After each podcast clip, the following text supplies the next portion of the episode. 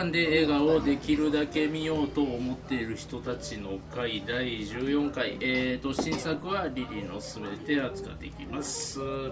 えーじゃあちょっと、えーまずは映画とお酒のコーナーから参りたいと思います、えー映画とお酒のコーナー。このコーナーはチーズワインバーミモレットのオーナーのんちゃんが新作課題映画にちなんだお酒を私、えー部長おじいに飲んでもらって感想を聞くコーナーです。ということで、はい。今月のあのリリーのすべての現代をなんかかっこよく誰か言ってほしいんですけどちゃんと言える人。あちょっとステファニー言って。現代あのレリリーのすべての。え？さっき話したやないですか。え そうちょっとかっこよく言って。はい。でデニッシュガールだったので、確まあかザ・デニッシュガールザ・デニッシュガールですかね。でっていうことなのであの、まあ、デンマークはなんか水のようにビールを飲むと。いうことで、まあ、デンマークのお酒カールスバーグです。あこれ実はデンマークのパンの電気そうあちょっと気になって調べたんですけど、あのパンのデニッシュもデンマーク風パンという。ことでそうウィキペディア先生が言ってました、まあそうなんですちょっと信頼度下がった。あのなんかねあれはデンマーク風のものだそうですよ。はい、なので、ねぜひあの、はい。デニッシュな気持ちになってもらおうと思って。なんかすごいアル中の人も多いらしいけど。あとこれですねあ、そうね。あっちもね。あタバコを吸ってるシーン多かったですねっていう、うん。あよかったなそうだねどうでしょうね。あのコペンハーゲンでねあの、はい。お魚の市場のシーンあったじゃないですか、うんうん。あったあった。あれをフライにしていただいてそこにこれあるといいですよ。ねカールスバーグ。あ、どんな話？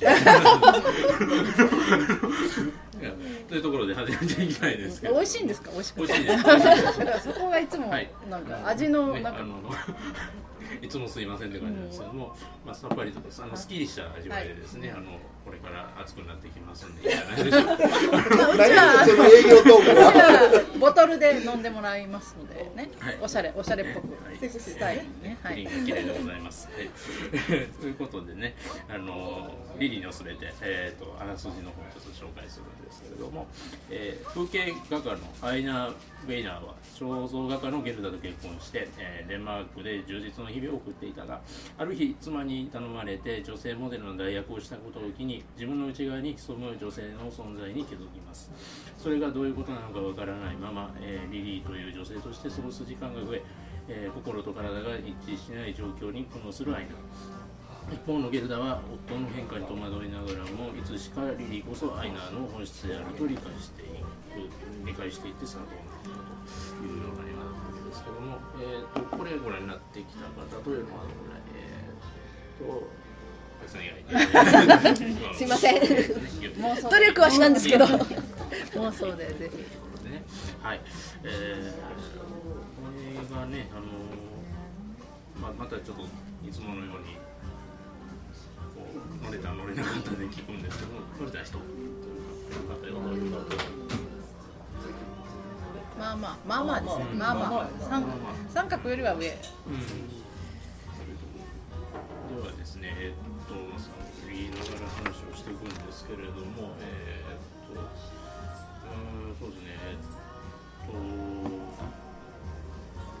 んでしょうね、えーっと、どう話しようかなと。どうでした？私ですか。あのレディレごめんエディ・レッドメインね。いや博士の方がすごかったなとは思うんですけど。というかあっちの方がやばいぐらいのなんか博士感があったんですけど今回いやうまいと思うんだけどなんかもともと奥さんとはそういうほら別に性的なこともあったわけだしなんかいや本当にそういう人って最初から女性を好きになれないんじゃないかなとか思ったりいろいろ考えてちょっとモヤモヤそこら辺は LGBT 的には思ったんですけどもやもやしたすごい。ね、だから最初からそういう女の人を毛嫌いしてる男の人の役じゃなくてなんかすごい奥さんのこともすごい愛してたのになんかさそういうふうに途中から目覚めるってあるのかなあれはねなんか思ったんですけどそうそうあのあナオミンです。なんかあの性不一致障害性同一性障害うん。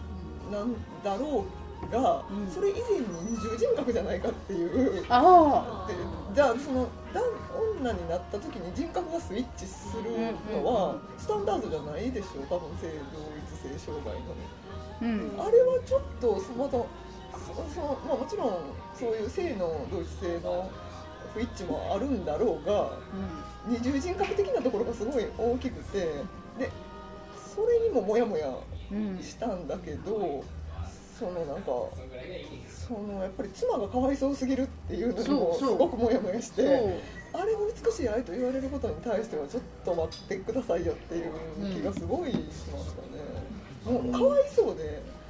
いやね。かわいそう。でもあのさっき多重人格でその僕もそれってすごく感じた、あのどういうかねいわゆるトランスジェンダーの人たちまあもう知ってる人間何人かいてるけどあの常に共存してんだよね、男と女が常に。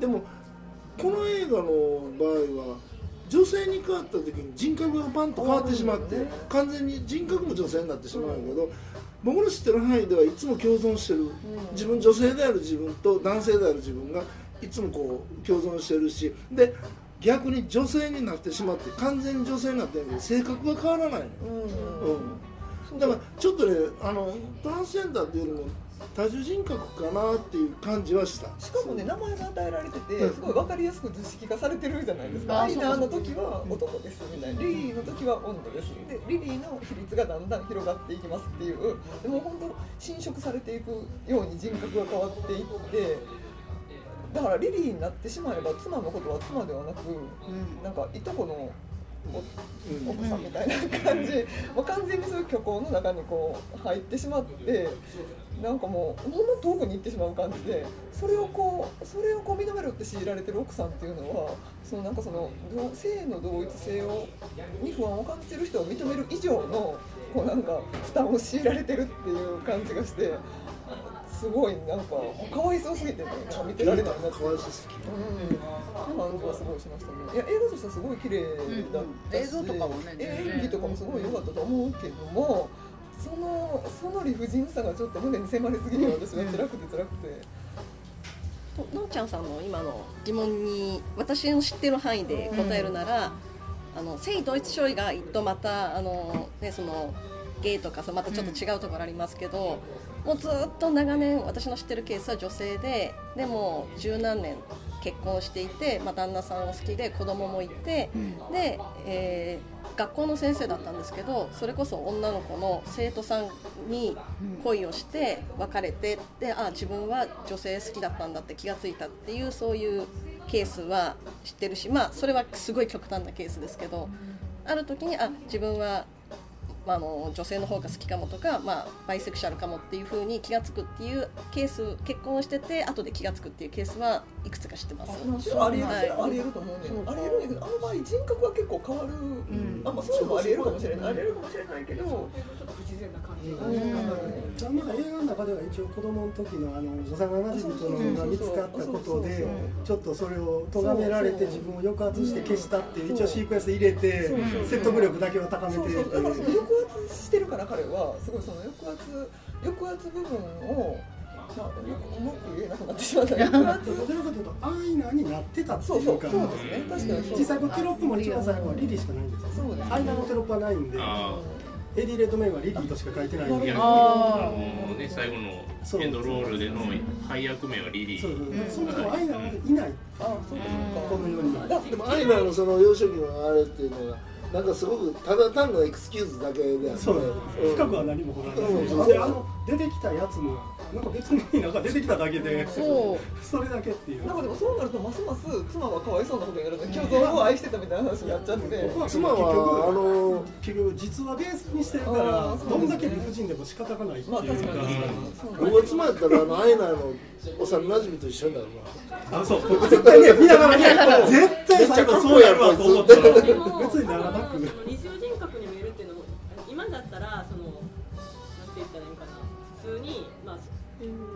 時代だって精神病ってされて分裂症にされてしまうような時代だからやっぱりああいう風な表現っていうか抑圧しすぎてああいう風な表現になるのはあるんかなって二重人格とかじゃなくてやっぱりその抑圧抑圧してさっきおっしゃったみたいにアイナを演じてたその演じるのがもう難しくな気がついてしまったから難しくなってきたっていうので二重人格っていうよりはなんかそういう時代の背景があって周りの背景もあるから今の表現の仕方とは違う表現になるのかなと。思って。この人は完全にあれだよねその性欲なり抑圧したなんか自分の内側を絵絵に昇華してた人なんだよね、前のあのキャロル映画でもあの精神病者として描かれとったからね、あのレズビアンのことを、だってもう拘束されそうになってたし、そうそう。ね。え逃げれなかったらそのまま病院行きだった。うん。なんかロボトミー手術みたいなのされそうになって。変なうん。効果なかったけど、これ時代っていつなんですか？これはね1926年。ああじゃあ確かにデンマークとはいえどって感じでしょうね。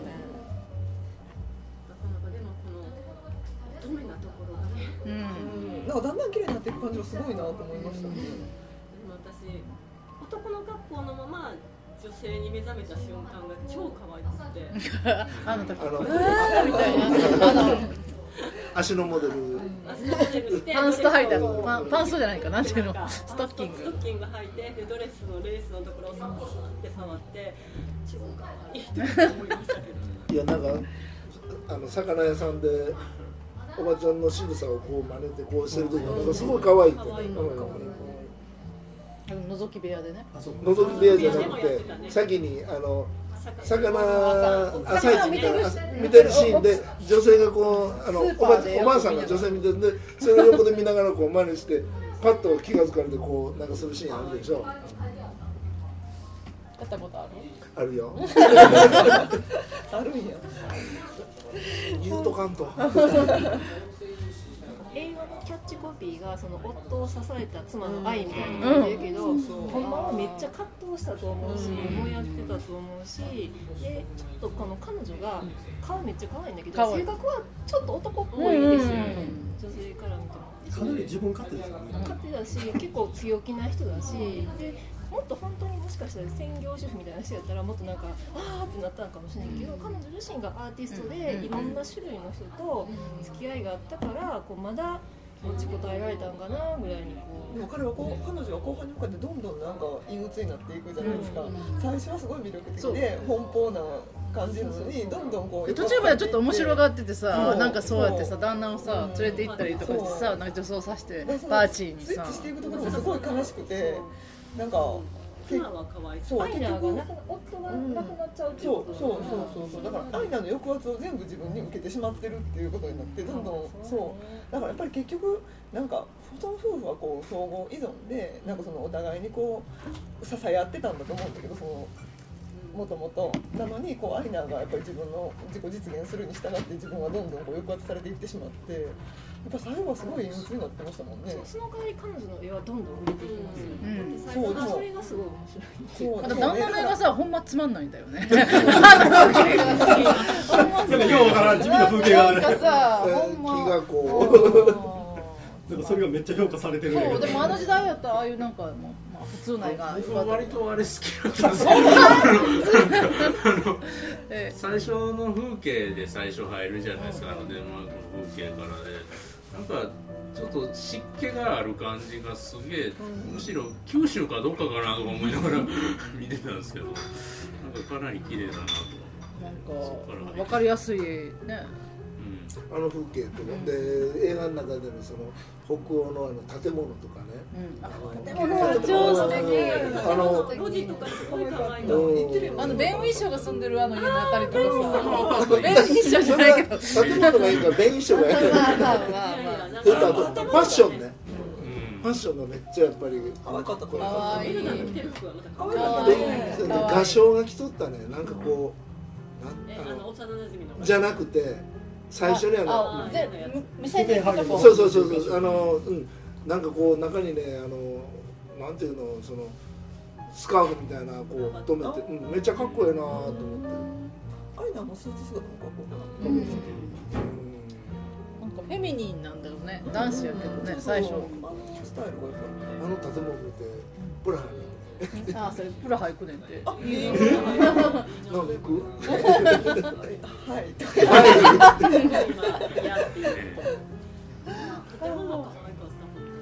建物すごい。良かったこれ僕ゲルダみたいな人すごいかっこいいなと思うんです。よ見た感じとかね感じあの。人の良さとかねあとタバコがかっこいいなと。思って、あかっこよかっこよかった。あのなんちゅうんですかあれパイプみたいなやつをつけたやつあれがこいいな。と思って私一番燃えたのがあの肖像画の描いてるおっちゃんをいじめるところ。あ最初の ああれあれいいっすね。あれあれいいねあれあれあれがめっちゃ良かった。ピッてやる。そうそうそうそう。あれどっちやってもいいなと思っておっちゃんになるのもいいけどゲルダになるのもいいなって思って。うん。あの女優さんアリシア・ビカンデルさんでしたっけ、はい。あの方なんか例えばベッドシーンとか、そういうエロシーンがあっても可愛いなだけで、エロとか、そういう締める感じがないんですよ。そうそうそう。ちょっと爽やかで、あいいなみたいなくらいなんか女子が撮られたいポロみたいなそそういう感じ。なんかそういうヌードみたいなさそういうのがあるよねそれとちょっと勇ましい性格と相まって、うん。すごい可愛いかっうん。こいいめっちゃ魅力的。すごい落ちる感じで、それと対照的にこう、まあ、旦那のこうリリーがなんかしとーっとだんだん女らしくなっていくっていうのがこう対比が結構来たな、どんどん引きこもっていくしね、で誰もその家にお金入れないことに対する罪悪感はないわけですよね。ほんまやねそういうことはそのことは全くやリリーなんてほぼ紐ですよ。ねゲルダが必死で絵描いてるって。そん。なこと突き詰めたらよかったのになと思うんだけどな私なんか専業主婦なイメージ。ゲルダがもっと頑張ればよかったと思うね。私も。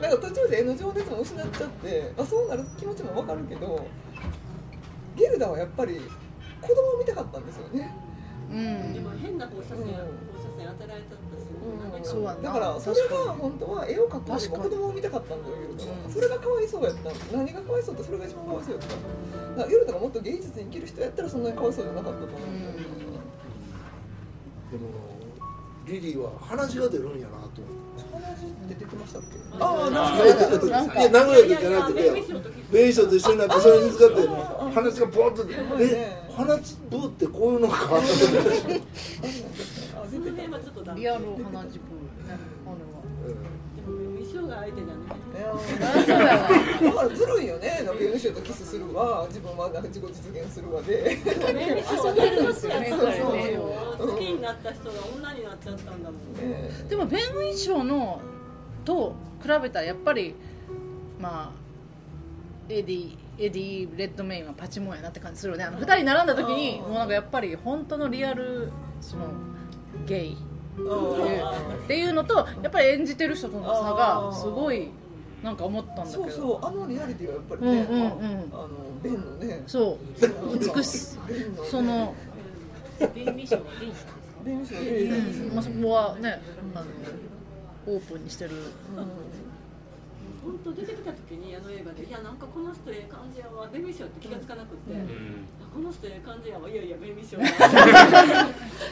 弁償この映画ってそんなに大きく取り上げることじゃないと思そこの説得力がねね。なんか本当でもさチューしてるとこをさ嫁に見られてさほんまあんなのもうほんま嫌やんなあんないやあんなも見られたら嫌でしょ。心の中で「うわっ!」って言ってしまうんですよ「おばちゃん!」って。思って的にはお母ちゃんに宙見られたみたいな。そうね。見られたことある？お母ちゃんいや今これ入ってなかったら言うけど。どう見ました？私はまあ面白かった。そうずっと言われてるゲルダの献身的なっていう。そのその前の月はここでドクトル・ジバグ、そのラーラを見てたからもうなんていい女性だねな。んでいいじゃんラーラいいじゃんラーラ比べたらとラーラでいいんですよラーラと付き合いいいなあつきくんみたいな人はラーラと一回付き合った方がいいわラーラみたいな。そう。よリリーは男性から見て可愛かったですか？リリー可愛かったです可愛かったです僕はもう間違いなく可愛かったです。可愛い。やっぱり可愛か可愛かったですけど周りに張ってどうとかでは面倒くさそうとか思ったただ映像の中で見たらあ可愛い女性やなあの女性やな可愛い女性近所にこういうべっぴんさんいはったらあべっぴんさんやなって言うでしょうけれども。あんまり一緒に遊びに行ったりはしないだろうやっぱゲルダの方がいいですか？なうんゲルダのゲルダが可愛いゲームだってなんかいまいちよくわからんっていうか、なんだけずっと突き知りたがってんのかもうほとんど説明なしで、ただ元奥さんやからっていうだけでしょ、ゲルダあとまあリリーが途中からもう急激になんか自分勝手にもう全部振り切って走っていく感じもそっからだん説明なくて全然。叩き出してもいいぐらいですお互いね。お互いだから走っていこうの気持ちはなんかわかるなんか振り切って走るのには別にそんな深い理由いやでも金とか全部ゲルダに追っか。ぶせて多分シューツの金も全部そうでし。ょあそうあそう。だって全然働いてないでしょ？結構。途中えから。あの合唱が出してくれるんじゃん合唱絵も描いてないし。でも前前半はゲルダの方が売れてなくて、うんそうそうそうそう。前半っていうか。もう結構頭の方だけっていう。かそう。オペってねあれ実験的なやつやからただやと思って。るああそういうことか。試験的な。あれでも危険すぎるもんね。だってあのお医者さんおかしいじゃん。おかしい。おかしいなんかマッドサイエンティストだよね。そうだからただただ。あの人の話の方が面白そう。それそれそんなにあれなんかな晴天眼手術って。だって初めてやで。いやいやでもそ花のもっと昔の妻みたいな感じ。昔のその中国の宦官とかね。なん。かねあのうん。本当だ。ああそうかその知らないですけどだって実も実も作るんちゃうそう。2回するん噂によるとなんかその卵巣のとかの移植を移植もしたっていう話映画の中で書いて言ってましたね。卵巣移植をしてみたいな。でもなんかもともとあの人がどっちも持ってたみたいなそういう生まれやったんでしょ？そのそのそのリリーの人。そのだからどうななんか二つの性持ってるえあのな範囲用っていうやつ？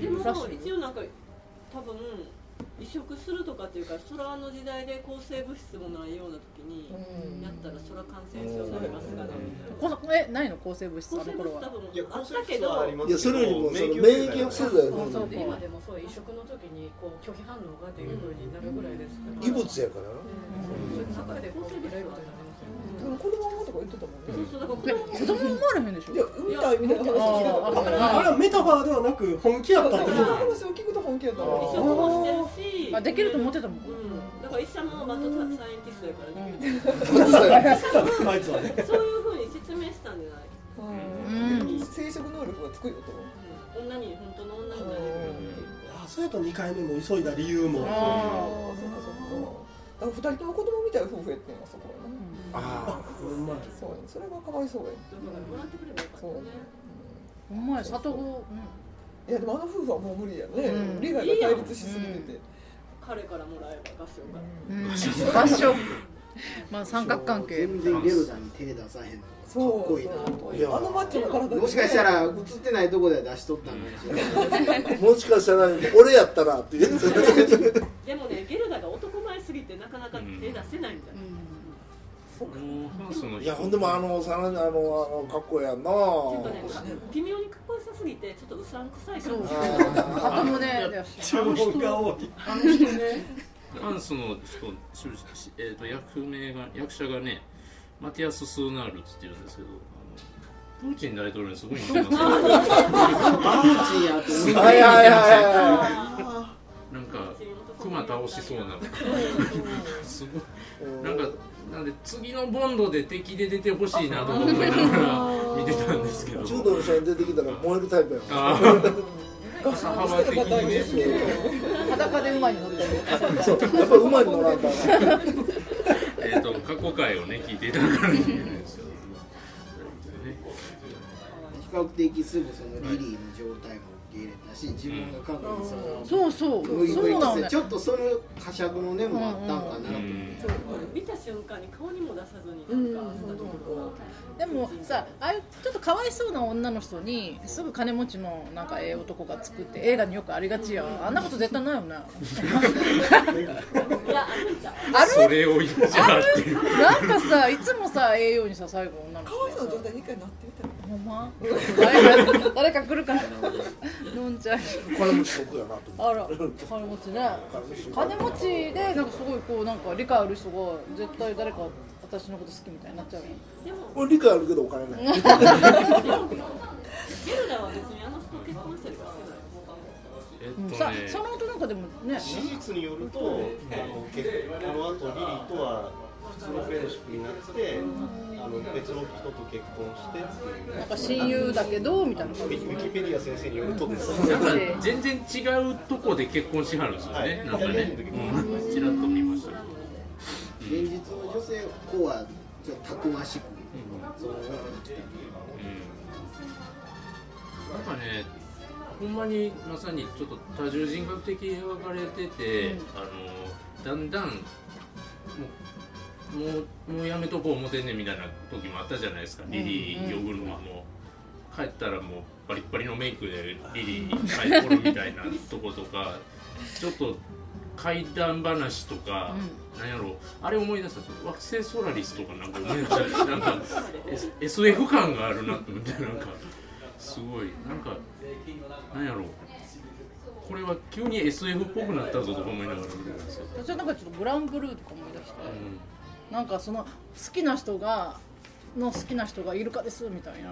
ーえーみたいな。そういう感じでなんかこれもなんか好きな人がなんかいやいやちゃうねんってもうあのもう全然違う種族が好きやねんみたいになったみたいな風になって私はどうしたらいいのみたいな。理解しようと思うけど理解難しいみたいな。この中に何分かるかが分かんないですけど押し守の広角機動隊とか思い出したりとかして分かれへん。えっとねあの配役要は男女の関係逆なんですけど、まあ、ゲルだとねアイナみたいなことになるんですよあれはそういうなんか一方がもう全然違う方向に離れていてしまって多分片方が好きなんだけどそうそうそうみたいな感じがするなとか思ったりとかして、うグランブルーの例えは今なんかピンときたんですねすごく。なんかもうその理解できない世界に行ってしまったそのなんかあのパートナー？気持ちの持ちようが例えば美人に奪われたんやったらなんか女としてもっと綺麗になろうとか思うけどイルカイルカどうしたらいいの？みたいな。ぐらいのいやこの時代やったらそのまあイルカぐらいなんか男が男ですっていう。のがある、でも仮想的にいないんですよ。そうそうそう。別に敵は誰もいなくてなんか勝手に旦那が離れてってるだけやでなんか自分を磨きをどこに磨いたらいいのかわからへんみたいな。どうにもならない。そう。そう。思うと本当にかわいそうやけどけなげで。なんかもっとええ男おるやろってね。言ってあげたい。でもねゲルダはそのリリーを描くことによって初めて絵で成そう功そうそう。するじゃないですか。そこなんよね。そう。だからそこがまあそこを共犯関係もあるそうだからそこをこう突き詰める道はあったと思う、ね。道としてはね、うんうんうん。それやったらまたすっきりしたなと思うんだけど、うん。やっぱりそれも突き詰めきれずになんか実際なんか奔放な男っぽい女のキャラクターみたいな性格っていうのはその控えめなその女っぽい夫がいたからこそなんか維持できてたキャラクターでなんか実際はやっぱりすごい女女した女やったんやっていうのが悲しいなって思ったんですよ。あ優しい深いそう本当に強い女やったら芸術家としてもっとそのリリーを利用して消化して、うんうん。そうやねなおかついい関係を築ける道はあったと思う、まあ、厳しいけど。アデルみたいにうんあると思うんですよ。それができなかったところにやっぱりかわいそうやなって思うし、だから助演女優賞を取れたんだ、うん。そうですね。さっきのグランブルートのあの対比で言うんだ対比していいかどうから僕はそれすごく対比としていい例えだなと思ったので、あのえっっと、リリーの役とあとあの、えっと、マイオールの役は、あれは突っ走ればいいんで演技としてのプランとしてはシンプルに済むんだけど決定の方が難しいのそうするとパトリシア・アークベットは残念ながらあの程度で、あのえっと、名前はやっぱり実力が違うんですよ。それは全然ちゃう。なんか女子としての魅力もないし。で女性のはあえて男性だから女性って言っちゃうけど女性の側が見てくるっていうのはやっぱり彼女がうまいから。なんですよそうですね。だんだんこうもう焦燥感がもう顔に現れてきて、この魅力がやっぱりどんどんこう剥がれていくみたいな感じがすごい見たいらしくてでなおかつ最初おっしゃったようにあの、えっと、モデルとしての自分の旦那っていうのがやっぱり手放せないんで彼女はアーティストだからそれを手放せないんだけどでもそれは愛情の対象としての自分の夫ではないっていうそうそうそうそうそこなんですよね逆転がでも本当は愛情としての対象としての夫の方が大事やったっていう結論なんやっていう、ちょっとした描写やねんけどあの手術する時にリリーがあの汽車に乗ってドイツに行くんやったっけでその駅で別れるシーンがあるでしょあの時のゲルダがねかわいそうでね。夫の早々ですよねあれはね。そうそうそうそう要するに要するにあの夫をそうしていくわけやからね。それで見送るわけやからあれって辛いやろうって。で気になったんがまさにドイツ渡ってからついに名字も手放すんですえっとエルベっていう名字を手に入れ変えて、まあ、いよいよこれはもう違う人になるんだなみたいな。帰ってきてしかもデパートで働き出すっていうねあのヨーロッパの独立しだすあそうかそうかそのその宇治っていう宇治っていうものに対する感覚っていうのはやっぱりね東洋人とはちょっと違うと思う。んですよね。ファミリーネームに対する、なんかすごい気になったんですよ。なんか一個人としてね、あのある中でまあ名前にしっくりこなくてもなんかなぜファミリーネームまで変えてしまうんだろうとかね、と思ったりはしたんだファミリーネームに対するその古種っていうのはちょっと僕らと感覚違う。んどっちがどっちが強いと思います？えがあアいジア人の方？がアジア人の方が強いんちゃうアジア人特に、うん、あの特にその東北アジア人韓国、まあ、朝鮮中国日本あたりの文化圏の方が家に対する執着っていうのは。ところが韓国人やから結婚しても性変えないからね女性女性のね。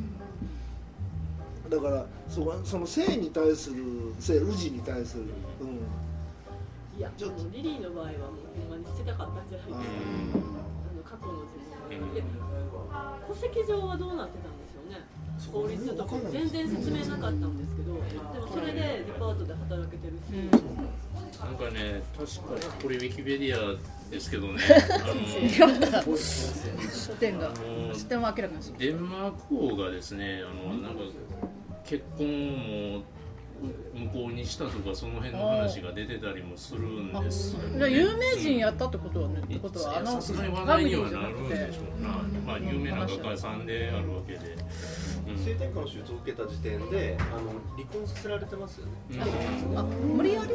あの無理やりとか認められないって言ってそあの結婚関係を解消せよというか。1931年にクリスチャン10世によってそれは当時のキング・オブ・デンマークによって結婚は無効化されたというふうに読み込んでる人がい ろいろ。その無効化の理由は何ですか？あの性を性転換したために結婚婚姻として成立しないっていう。を認めたというこいやそうじゃなくて社会秩序のためってその時は考えられた。とそそっちそっちかないやだから国の制度としてのそそのの社会同秩序性婚を認めなかったのか。いや結婚っていうのは一斉でやるものだから、もうそういうそういうのも一斉になったっていう。異性になったってことを認めたってことですその時ねそういう意味じゃなんかちょっと先進的ですよねそうなの結構のじゃあ日本は残されそうな気すん。ねん。けどああ逆に逆に逆にそん。なものは認めないっていう本土の人には本来と認められたん。かな、それともみん。な彼がもっと男やって知ってるん。かなとかいろん。なこと楽しそうですね。これ知ってくぐるぞみたいな。あのそのリリーのねなんかこうでなんかフランスパリではこうですのよみたいな。あの香水のつき方ちょっと一回真似しちゃった。ググってみたググってみた。出たりもうあのデパートのシーンちょっと感動してもうて。いらっしゃい。おはい。おお久しぶりあのもう幸せになってよかったなと思って。もうハッピーエンドかと思ったらいや2回目とか急に言い出してもうやめとけやめとけみたいな。着るだけだったらよかった。そう。着るだけ。ほんまやね。でもやっぱり女としての幸せを持ったらそこを思うのかな。どうですか女のやるとしたら。作りたい女になんねそどうやろねその分からんな女にはなりたいなとは思うねんよ。ちょっとね。孫さんみたいな女の人でも家家帰って自分の例えばゲルダにしてみたら旦那が女装してるわけよ上手なのそれ逆にちょっとふっと思って思うんだよね俺が家帰って嫁はんがバカボンのパパみたいな格好してたらどうかな。あこれで離婚の理由ができるかな。バカボンのパパ。男装の霊人みたいな素敵な人。いやあのー、オスカルみたいかもしれないバカボンのパパはあれやけど。いや俺なんか男装って言ったらバカボンのパパ出てくる。の腹巻きして。男じゃん いやだから嫁はんがその格好しとったのねオスカルやったらどうします？オスカルやったら許すかもななんか変な感じになっちゃういや何の話かなごめんいつもな話を抱え込むって怒られるんだよな流れでねこれちょっと見てない人に聞いてみよう。あきさんどうですか？は見たくなりました。見たくなりましいやめちゃめちゃ実は興味あったんですた。よ、はい。まあいろうんぜひ。そのねほんま。そうそうそうそう。で純粋にあの彼がその女性になっていくっていう時の演技のそのがすごくいいっていう評判は聞いてたんでそれを見てみたいなっていう好奇心もあるしあのおっしゃってたようにその当時のこの19あまだね10 20世紀入る入らないのその時期の多分またアメリカとデンマークとイギリスって全然違うと思うんですよ。エニグマって映画ご覧になったあのアラン・チューリーチューリングの映画の話。